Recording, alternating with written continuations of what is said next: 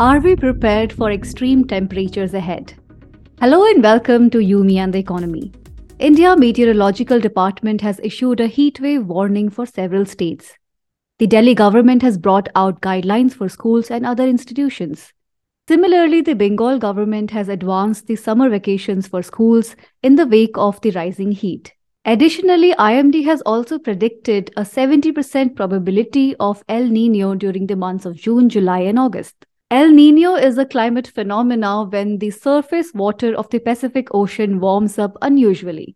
It could result in a rainfall deficit and drought in several countries, including India. This certainly raises concerns about the impacts it could have on sectors like agriculture and the resulting inflation due to the demand supply gap, along with the possible rise in malnutrition and the situation of the general economy. This has happened before. From the year 2001 up to 2020, India has experienced seven El Nino years, four out of them leading to a drought. Is climate change behind all this? Last year, too, we saw temperatures in March rise to the highest in a hundred years. This was followed by scalding heat waves. Year after year, there is a growing evidence that a sustained transformation in the weather patterns is taking place because of climate change. These effects have been felt all over the world.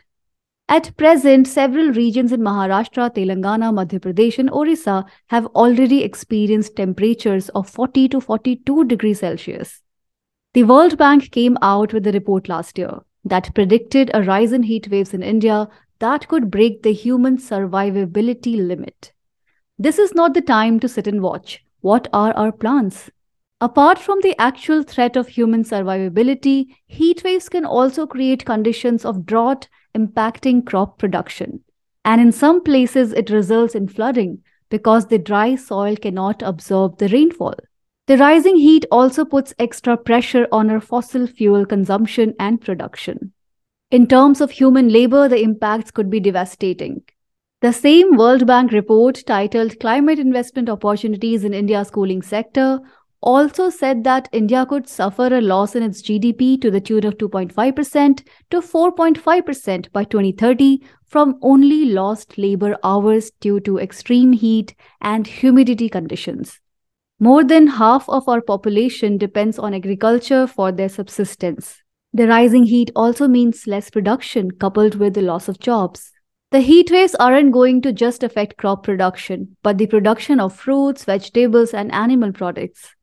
This in turn would naturally lead to inflation. What we need immediately is pumping money into social welfare schemes that would give direct relief to a majority of people. Think of NREGA, the funds for which were cut down drastically in this year's budget. When agriculture production drops, people would seek jobs elsewhere.